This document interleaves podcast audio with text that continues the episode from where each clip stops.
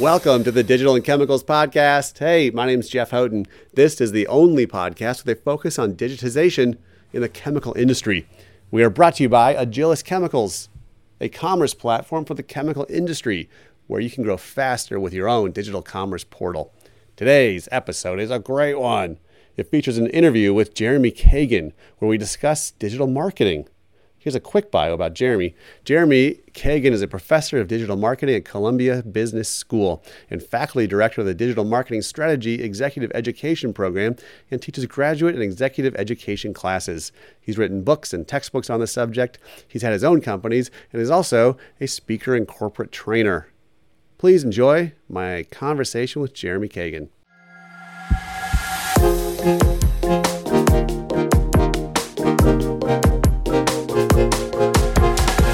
Ladies and gentlemen, please welcome Jeremy Kagan. Jeremy, how are you? Great. Good morning. I hope you can hear me okay. Yeah, we're going to hear you great. My biggest fear is that we'll start talking and somebody will ask for us to go back to that song loop. It was quite catchy, you know? We know when they do a little dancing. Yeah. It's like one of those earworm songs you hear on the radio where at first you're like, hey, I kind of like this. And after a while, you're like, please make it stop. Please just make it stop.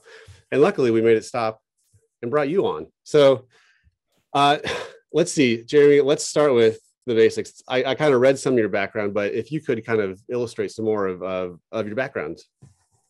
Well, I did write the first textbook and probably the only textbook, which is why I can call it the best in digital marketing, which makes my mother very proud. And the irony of writing a textbook on digital marketing is totally not lost on me. So I'm laughing right along with you.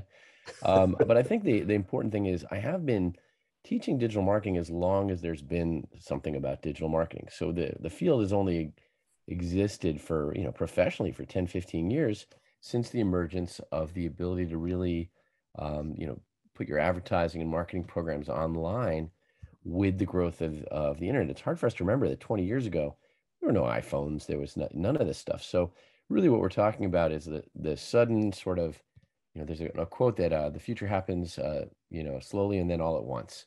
And so I think we're at that phase where we're realizing, in some ways we have, wrist communicators and video phones. We do live in the future as we imagined it.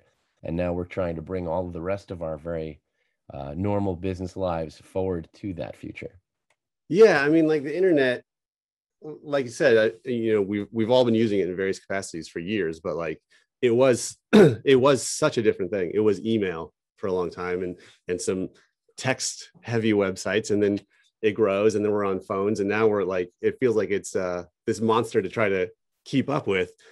But there's strategies involved that can make you keep up with it. So what's the difference, would you say, kind of between if someone comes from a traditional marketing background? I know there's similarities, but what are some of the similarities and differences with digital marketing? Well, it used to be digital marketing has so many different, things that are different. In fact, when we start talking about this in a traditional MBA environment, we actually start, the first class is really about the 4 Ps, which anyone here who's ever touched marketing probably remembers way back in college where we talked about, price, place, product, and we are looking, and promotion is the 4th P, by the way. And we're looking at this and saying, well, these things are very different in a digital world. And for a lot of us, this is actually an insane opportunity. Because in the past, there was really 2 ways we could do marketing. We had these huge marketing campaigns, national in scope, with Super Bowl commercials and magazine ads. And we had the yellow pages, right, for small businesses. And there wasn't a lot of anything but daylight in between. You really had limited options, and they were mass market options. So if you were selling something that was more specialty, more niche product, more targeted audience, it was really hard to find those kinds of potential customers in a world of mass media. Now what we can do is if we can talk to our customers in a way that resonates with them, not only can we find them very specifically through social media platforms, through search platforms and others, but they can actually find us. And customer discovery now is not about having to run down to the library or sending the research team into some massive database. It's about, going online, going to Google, and all the things we do as consumers that are actually also powerful business tools. Yeah, I think that's interesting because marketing traditionally in the past was standing on a street corner and shouting, "This is what I got." And now you can say, "I see the people walking that I need to reach. They're interested in what I have." And there's the discoverability factor you talk about. So does that then, do you see, we all know Google, that sort of stuff, but do you see that applying in a B2B world? Oh, absolutely. Absolutely. I mean, the first of all, you know, we sometimes forget that even if we're still doing all the traditional marketing things we've done in the past, and we should in most cases if they're working for us. So we should go, you know, the pandemic is hopefully going to be coming to a slow and rolling end, but that means we may have the opportunity to go to industry conferences again or be involved in things like that. And those are still great things. But, you know, if you have lived near any downtown area where you sometimes see people standing out in these crazy outfits or handing out free samples, in central New York, I'll sometimes walk past the local square and they'll be handing out a free sample of a new drink. And you might say, well, that's the oldest form of marketing in the book. Taste our products, see what you think. And they'll hand you a little paper coupon. But you know what we see a massive increase in when somebody does something really, really, really old school and real world like that? There's a huge spike in traffic to their website. There's a huge spike in searches on Google for that product. And this is where discoverability in digital is such a critical piece. If nothing else, you have to leverage all the things you're doing anyway. That small investment can capture all the interest and excitement you've generated over the years with your brand and with your demand generation and your sales teams. It's a really powerful tool to support what you're doing, as well as for newer generations, it's their go-to way of discovery and finding things. Now, if you can just think we always say, don't do a focus group in your head. But if you have a bunch of friends and kids, you probably can see if you look at the younger generation, that their go-to thing is to check their phone. So if you imagine they're doing that for everything, not just, you know, where to have lunch, but their biggest problems, anything that comes up. So this is our first stop. And for many of us, it's hard to pry the phone out of our hands at the end of the day. So it may be our last stop before going to bed. You can reach people in places that, you know, used to be much more formal. And now we have that option to get to them where they are and where they're doing their, you know, their deepest work. Yeah, that's really interesting you say that, because that is, I live a very integrated life in that way, like where if I'm shopping and I'm in a brick and mortar store, I'm also looking up the reviews online, and we do both of those things all the time. So that's interesting what you say, like do your traditional marketing, but then do your digital marketing in a very focused sort of way. So do you find that this sort of stuff is relevant for, I mean, a lot of folks are watching here in this industrial field of chemicals and manufacturers. Do you find that those advantages still apply? Oh yeah. And that's actually, you know, you raise a great point. A lot of times everyone says, well, I understand, you know, digital is a big revolution, but not in my business. Nobody I know is digital, or, you know, and so on and so forth. And you might be surprised, but not to put anybody here on the spot, but let's talk about people who are really smart, right? And you'd think they'd be really advanced, but they do this all the time. And it's like doctors and medical professionals, they're always saying, well, you know, my business is pretty traditional and we've got to be very protective of our information. And of course they really do. It's health information, et cetera. And they might even say, well, nobody really does any digital research. And what do they do when they need the name of a vendor? They either look themselves on their computer or their phone, or they tell their medical office assistant or someone. So it's not always the person who is making the decisions who even knows. The choices that their team of researchers bring back to them are always based on digital as well. And the other thing I always try to point out is everybody is a person first. And the largest and fastest growing groups on most social media are grandparents, believe it or not, seniors. And the reason they're going is because that's where the pictures of their grandkids are. So we've all been drawn into social media, usually by pictures of friends and loved ones, but we all are people first. That means the same person who's that senior executive at Big Muckety Muck Co. that you really want to reach as a potential sales prospect is also on those platforms, just like you, checking out last weekend's barbecue or graduation photos or whatever the current thing is. So you have to be very aware that, you know, that a company is made up of individuals who have their own individual behaviors. And when was the last time you met someone who you'd want as a customer that didn't have a smartphone? Yeah. Kind of a rhetorical question, right? That's an interesting insight, though. And you think of these big industry and layers of management and structure and the product they're shipping and all that stuff, but it's still this person that's making this choice. And how are they doing it? They're doing it on digital, and they're addicted to their phones and wish they didn't weren't on them as much as they are, but here they are because we're all doing it. So, you know, they say in digital world, content is king. Like, get content out there, get content out there, get content out there. So for me, like in the entertainment industry, that's easy in terms of like, it's a straight line. That's videos, that's whatever. What does that mean for folks watching that are in this industrial space? Well, see, there's a couple of points wrapped up in there. So let me break that down, because it's absolutely true. We've got a world where everyone is digital first. And in fact, the choices we make are going to be almost limited to the ones that we can find and discover online. So think about it this way. It's a very mundane example, but if you're thinking about going out to a restaurant and you want to make a reservation using, let's say, OpenTable or something like that, if the restaurant isn't on that directory, it's essentially invisible in your suite of choices. So if you're thinking, well, I don't need to rush into digital, et cetera, having a website isn't enough. You have to be discoverable. And so we'll talk about content in just a second. But if you are not one of the choices that can be found simply and easily with the information needed, you simply are basically invisible. And the research has shown that people don't, you know, there's a group of people doing research online. They don't even look past that for other alternatives. They're not saying there's probably a slightly, old school supplier that's just as good with a paper list I can request a brochure from. That's invisible to them. So if you believe that new customers are important, and some of those customers, if not most of them, are either going to be your younger, more digital first generation, or have assistants or research teams that do, you're going to be invisible to them. You would never start a restaurant these days and not make sure you had your business listed, at least online in a directory, and at the very least, you know, make it accessible and discoverable, your menu, all your offerings, the hours of operation. So why wouldn't you do that today, even in any business? So that's the first thing. And is that clear? I think that you're invisible if you're not online. And that includes being mobile optimized. That includes having all your product information being discovered.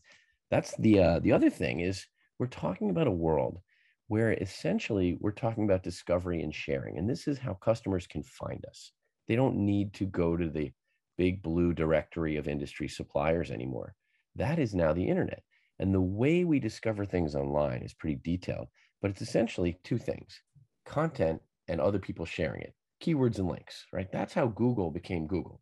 They make $500 million a day because they're very good at this.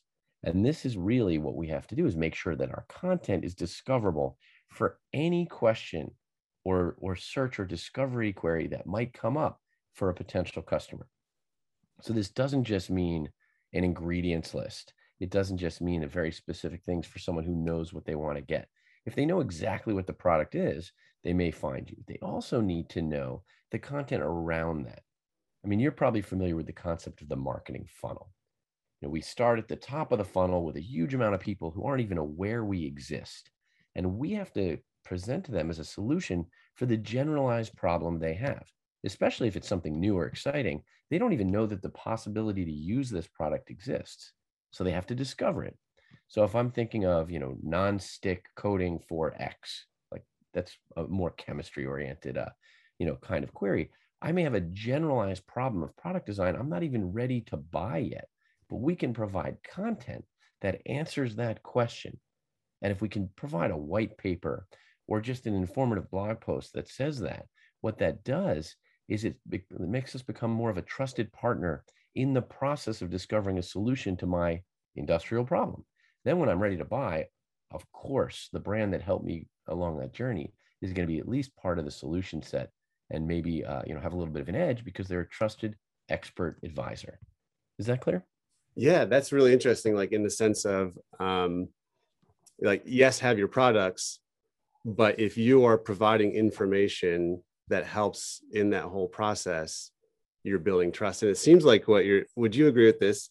I find this for myself personally, that like when it comes to websites or how easy websites are, what they look like if I go to a site, but it's not mobile optimized on my phone, it communicates something to me. It seems like there's subtext communication going on in how things look, how easy they are. Like if there's a bunch of, if we're used to using Amazon, but now we're using some tool that has a bunch of different hoops to go through, and then I'm printing off a PDF, like it seems like all those things have some subtext communication with them. Would you agree?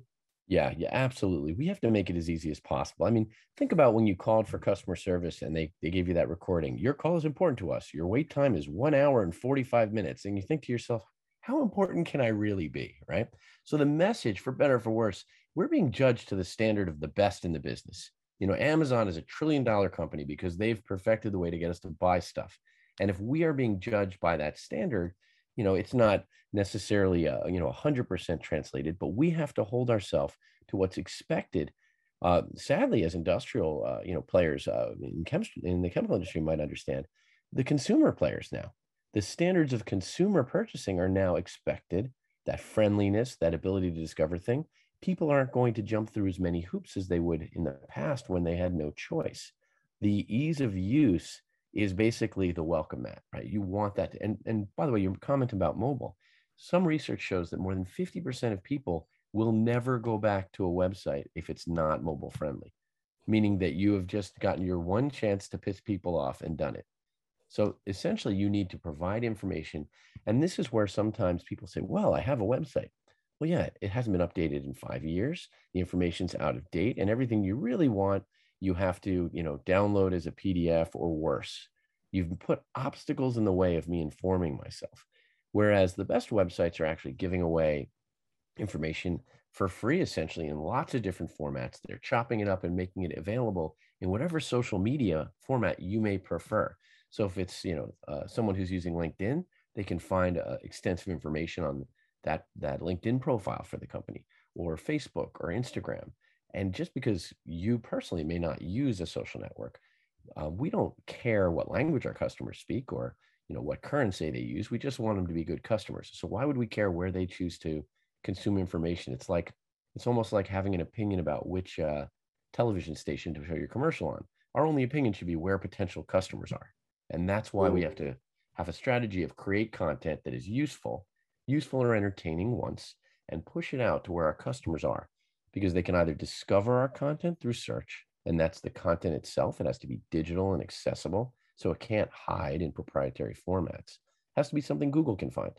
And then social requires us to be able to be there for it to be shared and spread. And if we do manage to create something truly useful and valuable, that's when we see these phenomena of companies getting viral, where the content itself is so useful, people say, yeah, I know they made it for their own reasons, but I want to share it because my friends will actually enjoy this or find it useful.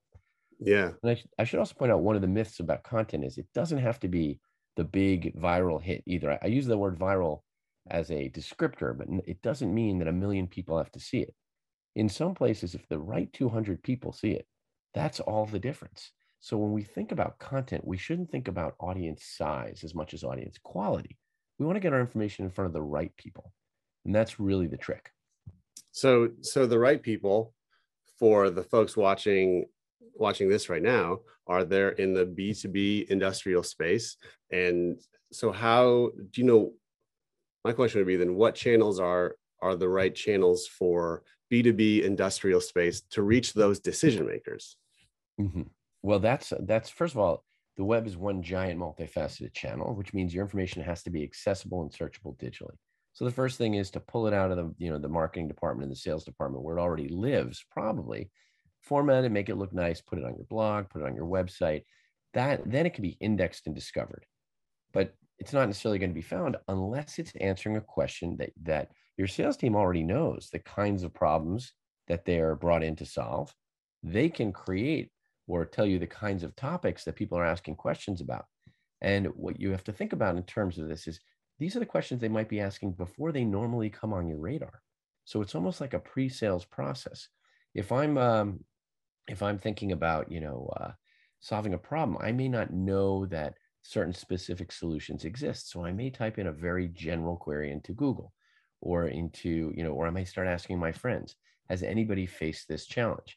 And look, as an entrepreneur, I can tell you there's all these founders lists, and they're on Slack, they're on email lists. And even on those sort of basic technologies, most of the stuff that goes back and forth is, hey, I need an immigration letter. Hey, does anybody use any cool HR software that they don't hate? So those questions are being asked right now on social media. They're being asked right now through all of these industry groups. This isn't a hypothetical. What you can create is the ability for someone to say, oh yes, here's a great, you know, piece of information I found on this subject. People share in social to look smart and to be helpful, not to meet your sales goals. So you have to create something that they're going to be able to say, here's a good reference created by your friends at ABC Chemical. That's great. That's totally fine, because that's just putting your name on something of value. Yeah, it seems like one of the things you're talking about as well is this integration of sales, like people, and like software, social, that working in tandem, complementary. Because I picked out what you said of like that, ask the sales team what people are asking about, and then that can inform your content to meet that question. So, so you kind of talked about the effectiveness not being, we need to reach 1 million people, but we need to reach the right 200 people. How do you generally try to measure that? Is it just in those terms, or are there other terms? Well, you're going to be able to measure it ultimately by whether you're getting people to move down that quote unquote marketing and sales funnel and become customers. But you got to think of this in more long term, especially with digital and social. This isn't a world of the old days where, you know, individual marketers are standing on a soapbox, whether that's giving a conference speech or, you know, or doing a Super Bowl commercial. There's a lot of other things going on, industry groups chatting, reviews, you know, viral videos, all these things. So you have to expect not only are you out there, your competitors are out there.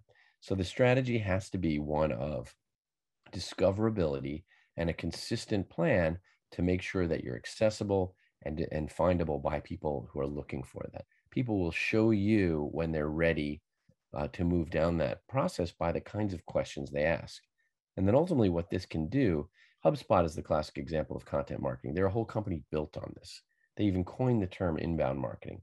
So what they're doing is creating content, and by what content you try to access, simply by giving them an email address, they know where you are in the decision process. So your sales team, they've been doing this a while. They probably can say, well, if they're asking this question, they haven't started to compare prices. If they're asking this question, they're wondering about, you know, maybe regulatory compliance. And I'm making stuff up, of course, but you know, your sales team already has a list of objections and how to deal with it. These are the things that tell them where they are along the process of closing the deal. You can match content to those things and then feed those leads along, sort of teed up to the sales team, and not even think of it as necessarily a sales process, but more like a nurturing process until they're ready to go. And by the way, with digital, you can pixel and, you know, cookie. You've heard the term cookie. If they visit your website, you can now retarget them. You know that they're interested in your product. And you could, if you capture their email address, you can use that for following up, as well as targeting them in advertising and marketing across the web in a very, very surgical way. It's not mass market anymore. It allows you to reach out to just those 200 people. Yeah. All right. So I'm sold. I want to jump in to digital marketing. What do you recommend? Am I go to a digital marketing agency or work with like industry focused, like digital platforms like Agilis here? Like it's more, they know the industry. What do you recommend? Well, it really depends on the level of expertise in your organization. But for most people, they want to get tools that help them get where they're going. They don't want to have another team to consult or deal with. And what I find is really funny is people think, well, I could do that. But the question always becomes like, would you? And the reason you generally hire an agency, for example, to buy advertising is because they're good at it. They do it at scale. They can do it quickly. They don't have to relearn things, and they can actually maybe learn things from other places and bring them back to you. So Agilis is like a purpose-built tool for this. And unless you want to develop those internal capabilities and all the associated hassles of having you in another group, if you are, you know, very digitally savvy and you have the ability to do this and you think your team members can manage this themselves, then, you know, by all means, it's never a bad idea. I think what we want to do though is really, you know, self-assess and say, is this really another responsibility we can give our team that they'll execute on, or will this go on the pile of this would be nice, but. So I think what you can get with a solution that's purpose-built is all the things that you'd have to do anyway to customize a more general solution in the first place. Yeah. I mean, as kind of like I run my show and stuff. And I know that I can either have other people do a portion, do their portion really well, or I can do a bunch of different things at like 30% capacity, but it shows. So here's my, so we're going to move on to Q&A in just a minute. I got one last question for you. Mm-hmm. How do people contact you if they have any like sort of questions, or they want to get your expertise? How do they contact you? And then any other like final thoughts you have before we jump into Q&A? Well, certainly they can reach out to me through my my Columbia address, for example, and I'll put that in there into the chat window.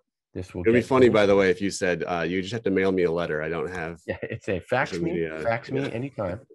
No, it's I'm putting in my Columbia address. This is sort of my for my professor business, and you of course could reach out to our hosts. So they'll be happy to connect us. I did want to mention something you said though. You do a lot of work in entertainment, but you would never. I imagine your website is hosted by a major service or on WordPress or something. Where is that? Yeah, Squarespace. Okay, so you use a professional that's known for good design, mobile friendliness, adaptability. You could figure out how to program your own website and learn HTML. It's not complicated, but that would waste a ton of time, and there's no competitive advantage in doing it. So for you, that's like a complete non-starter. You didn't develop your own video hosting server. You just put it on either a professional service or maybe even YouTube, right? We're not creating our own Facebook. We take advantage of what's out there. There's infrastructure out there that is customized and optimized to help us be discovered and shared. So we don't have to create all the tools. We can simply take what's there, put them together in a way that's useful for us. So it's something you should not only not be shy about doing, but embrace the fact that we've finally reached the point in the internet where we have people who specialize in helping us do our thing. Now with Amazon, you might say, well, they might even compete with you too. But if you're if Amazon's selling chemicals, we've got a whole nother discussion to talk about. Unless the company is actually, you know, direct competition, there's not even a question. It's buying the right tools for the job. Yeah, yeah, and I think another thing you're saying it seems like is like in the old days, traditional marketing, it was the huge companies that had huge budgets that could reach people, and now it's not that digital is more difficult; is that it's more accessible for all of us to reach people. Okay, so exactly here we go. We're going into Q&A. It's 9:33, excuse me, 10:33 Eastern time. Here's some questions from folks. Let's get it started. Can you give us an example of a laggard industry in B2B industrial materials that transitioned from being completely offline to majorly online in recent years? Oof, that's tough. I would say that almost all of them. You know, there's a famous quote by a science fiction writer who says the future's already here. It's just not evenly distributed. So for every person you point to as like a real cutting edge player, there's somebody who's still whipping out like a literal Rolodex and making their sales calls. So I would say when I look at particularly laggard industries, I have to say I'll pick on healthcare again, because that one is it's easy to make the excuse that we have so many regulations and there's people's lives at stake, even when they're talking about things like eliminating paperwork and stuff that's pretty bread and butter at this point. Like there's no reason even within a form that you should enter the same information 6 different times. And yet we've all been to a doctor's office where we're like, I just filled out the same thing on the previous page of your digital website. Like, why is this happening? It's insane. So these days it's not just, it's more about differences in the peers within an industry. For every industry you give me, I can point to someone who's cutting edge and doing great, and perhaps a digital challenger. Whereas, you know, the places where we see true lagging is often where there is regulatory complexity. And that's the trifecta: healthcare, financial services, and usually dealing with children. So if you are selling chemicals to children, we have to have another talk. But unless you're in the financial services or healthcare business, generally there's no reason. Regulation is usually going to be something that's not going to apply to the digital distribution of the information, but rather the uses. Yeah. Is that going where you want? Yeah. And another thing I hear you saying throughout this is there's making the jump, there's doing digital, and then there's doing digital well. And those are two different things. So anyone can go into digital and do it half-hearted, and it doesn't get you anywhere. So, okay. So next question. Well, it would get you a little further than doing nothing. But you know, the problem with that kind of question is I do get afraid that people will say, oh, well, I better wait until I do it right. And the two things are, you know, first, start with professional help if you need to. I mean, the cost benefit is just enormous. You're literally have to be discovered in order for even the people who are more savvy and aware of you to consider you seriously. So you need to capture customers. And the second piece is it's a great way to get 80 or 90% of the way there, as well as get your teams comfortable with all the things we're talking about. Because most of this resistance isn't going to come from someone listening right now. These are the people who get it already. And they're like, what kind of arguments can I bring back to my organization that basically resists any project as the flavor of the month? And that's very classic with digital change of any kind. So what you need to do is give them baby steps, easy to adopt steps, so that once they're using these tools, no one could seriously say, well, I've used Microsoft Word, but you know what? I remember that typewriter with the correction ribbon, and it was just so comforting. I want to go back to that. Once people are using digital tools, there's no realistic chance they're going to go back. There's certain things that you have to do all or nothing, which are like these big systems, but we've already seen the sales teams fight us about Salesforce and then grudgingly admit they love it because it's great for them. We need to provide tools that help people do their jobs better, not reach goals that are sort of nebulous. So when they sell more, when they're getting more good leads, when they're reaching people they never could before, when customers are coming more informed and saying, you know, I saw your product and it looks like just what I need, instead of having to spend one or two calls explaining why they should be considered, then they're going to ask you for more tools. They're not going to say, no, we're just fine. Yeah. Okay. So there are a lot of tools available for digital marketing. This is the next question. Many of them are offered as part of enterprise platforms like Marketing Cloud from Salesforce. How do I choose the right platform/tool for my business? Okay. So choosing a tool is, you know, there's two ways of doing it. You could say, here's the list of things I need and really go very focused, like to a custom sort of solution in a way. But often what you'll find is that whenever you're in a big organization, you end up with a checklist. This I work with a lot of education folks, and that's one of the problems with the tools that end up being, you know, adopted by slow moving, you know, schools and things. They go through the checklist and make sure the tool has every one of the possible features out there. What you really need to think of is, what do I need? What am I going to actually use? Because you don't need, you know, for example, the fax capability or whatever it might be. You need to focus on what's going to actually move your business forward. So if your group is saying, here's where our gaps are, don't start with the idea of like, can we buy a solution that not only solves that, but covers every other possible stakeholder in the world? Because in digital, it's possible to move faster. And the platforms themselves and the tools themselves are going to evolve to meet your needs. So what a lot of people maybe trained in the old school of purchasing, even software, will sometimes do is say, what do you have? And never think of like, well, what's on the roadmap? You know, if it's going to take us 6 months to buy and implement this software companies are going to probably roll out 3 new features between now and then. So you may just find that all the things are there already. Yeah, it is a different world where the software does have new capabilities, and those get added in a way, and you're able to add them as opposed to like, oh no, I bought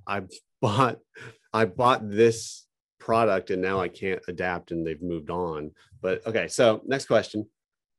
So lots of these tools are designed for the B2C world. How do we make sure that we are not overdoing it or over communicating with our customers? That's a great question. Like sometimes I'll get on an email list and they're emailing me every day or something because I bought a pair of shoes a year ago. And I'm like, no, that's too much. Like, how do you know what that feel is? And it might be different in B2B. Well, the perhaps disappointing answer is that you can pretty much email people all the time. It has to approach the level of being so annoying and irrelevant that they will actually unsubscribe. It's better to think of them as making the information available. Email isn't as interruptive. It's not like you can't avoid this television commercial. It's the difference between a skippable commercial and a regular commercial, where you're providing this information. Remember that unless it's consumed, it's not going to be something that they make a judgment on. It's simply available. And sometimes actually, you know, I always argue in email marketing, an unopened email, it may be just a perfectly designed email where you've told them what to expect in there and they don't need that information today. So if you're not in the market for shoes and you don't open up that 20% or free shipping offer, that's not actually a failure. You're communicating your message and the person's making an effective judgment. What we need to do is think less about, will I disturb my customers? And it's particularly important, not that that's not a bad thing, but if we take a consultative approach, all this additional content and stuff is not advertising. It's the broadest sense marketing, in that it's making people aware of our solution to their problem. So people like help with decisions they need to make. They don't want to be sold in the same way. Now, most of your salespeople, if they, and by the way, this consultative selling approach isn't something I made up. IBM does this. I worked at IBM for a bit. IBM and other large, complex organizations with solutions that require sales and consultative approaches, they feel if you have a viable product, that's a really a good answer for this. If you walk people through the decision process, they're going to get to the conclusion, with you, that you are a good solution for their problems. You're not trying to convince them. It's not like a consumer purchase, which is perhaps a lifestyle purchase, or does this pair of shoes go with my outfit? These are much more considered decisions. So a decision that's based in research, once you know what the factors are, just like your sales process does now, you can emphasize the reasons you should win. Yeah. Yeah. So it's kind of what you're saying, like, don't worry if you're doing too much, worry about where you're coming from with what you're putting out. Yeah. People always say, well, what if I post the same information in 3 places and they see it everywhere? We should be so lucky that we get that kind of frequency. What we find is that most people have a preferred way that they consume information. Some people search on Google. Some people like to email or use Slack or social media. They're going to get the information through their primary method. But what you're trying to do is not, you're not necessarily putting yourself in front of them. You're making yourself available to them. It's an inbound approach. So this isn't interruptive advertising in traditional media sense. This is discoverability. And the more information you provide out there to answer the basic questions, then there's less of that to be completed and they more likelihood that they will turn into customers when they do finally start that salesy discussion with you. Is there a simple top of mind argument with that too? Yeah, well, that's true too. I mean, they have to know you exist to become part of the consideration set. I mean, the classic funnel is awareness, value, consideration, and purchase, right? So if you think of the process of deciding, they need to know you're part of the process. We've all had a situation where we got involved with a potential customer too late. And no matter how much better we are, sometimes these institutional processes of big customers, you can't get involved maybe till the next purchasing cycle, which could be a year later.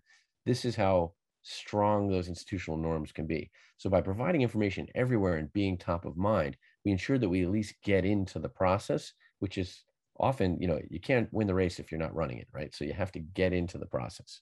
Yeah. Okay. All right. So next question. How do you compete in search engine optimization for commodity products? Well, there's so many things that you think about that are commodity products, and yet there seem to be great brands out there connotated with value or quality. What are you competing on now? A lot of these questions, that they're not digital specific. These are the messages we use in the marketplace today.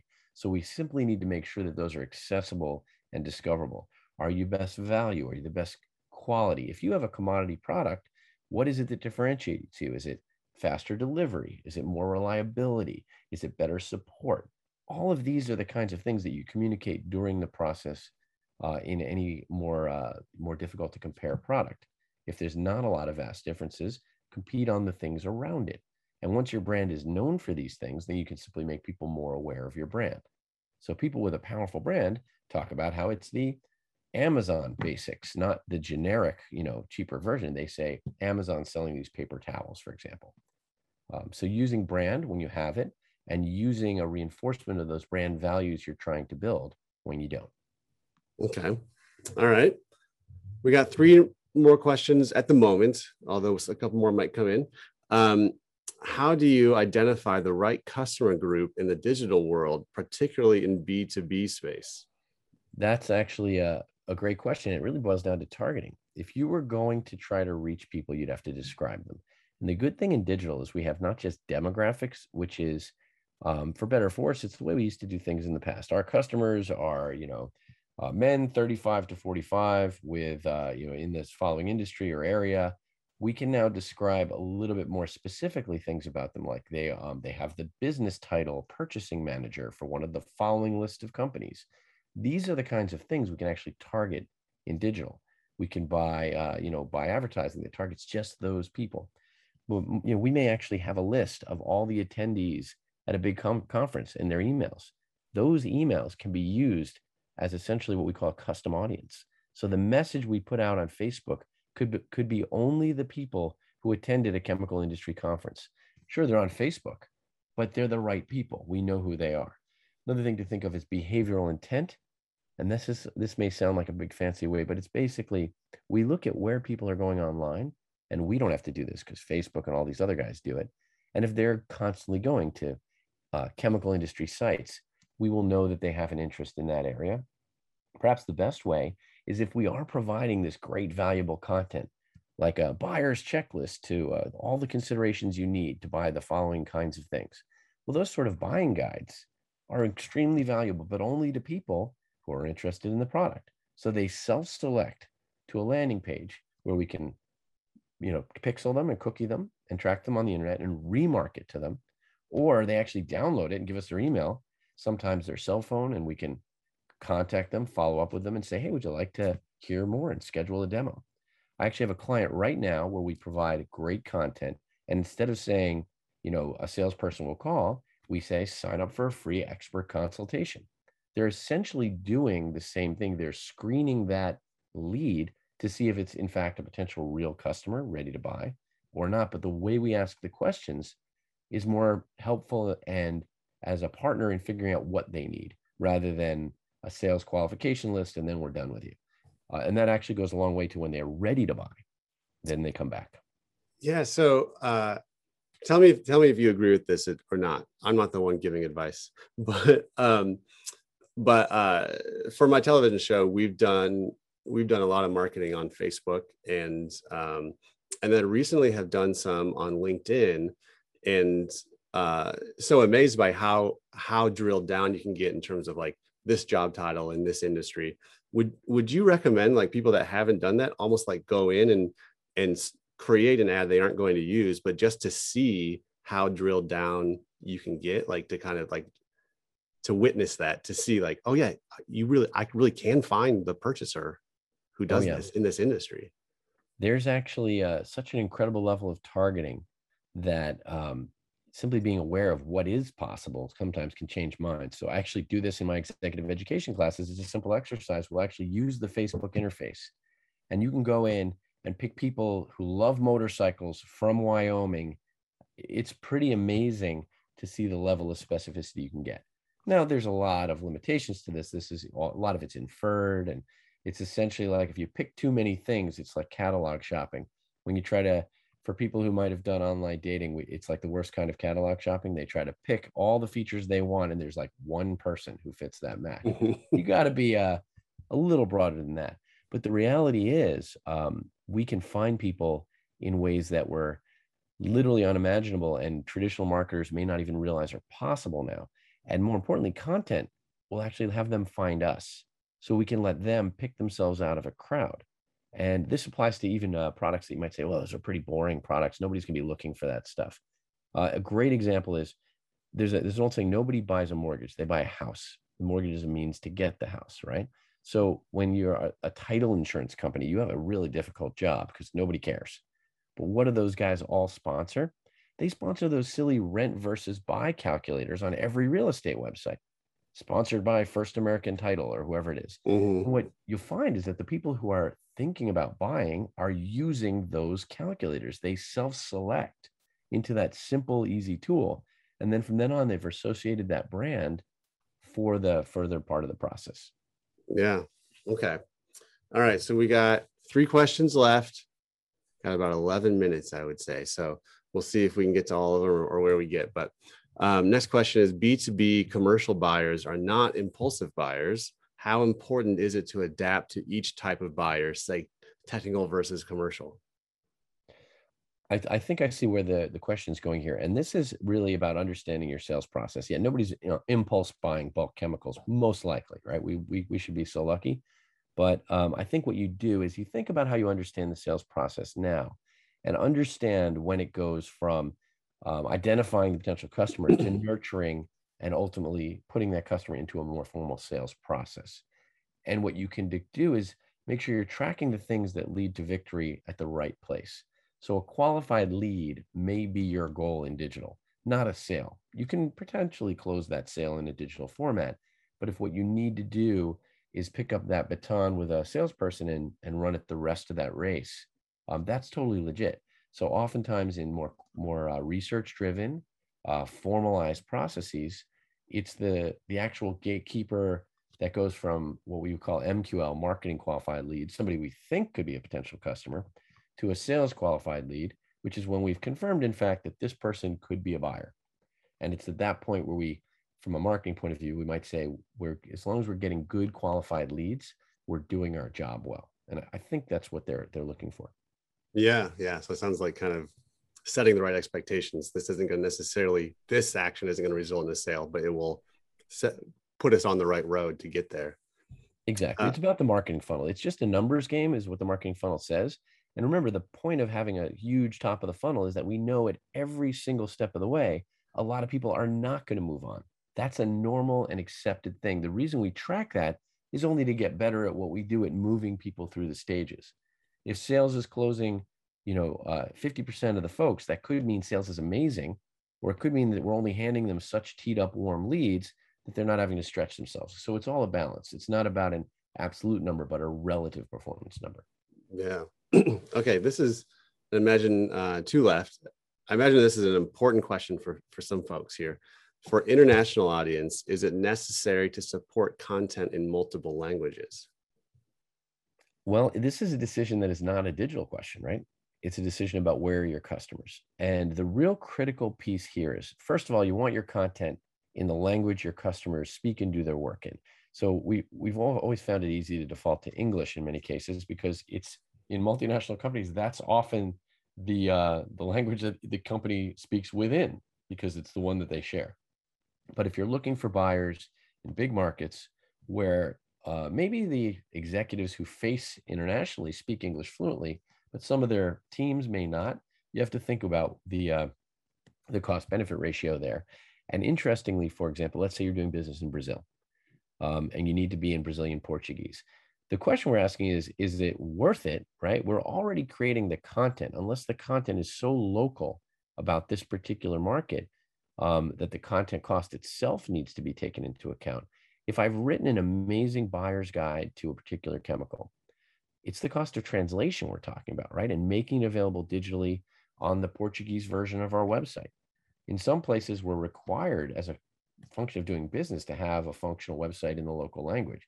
So it may be, are we worried about translating everything, or taking that piece of content marketing that we spent a lot of time thinking about and developing and just paying a translator to put it in, you want a good one because it's going to be a technical thing, but to put it into a good format for being discovered digitally, Brazilian Portuguese or French or Chinese or whatever the language of our potential customers is.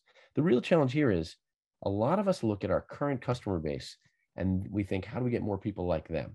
And what we're forgetting is, as the world has become digital, the borders and the world is flat, as the famous book said. People can buy cross-border more easily than ever before. So we have the potential of getting customers who maybe don't look like our existing customers.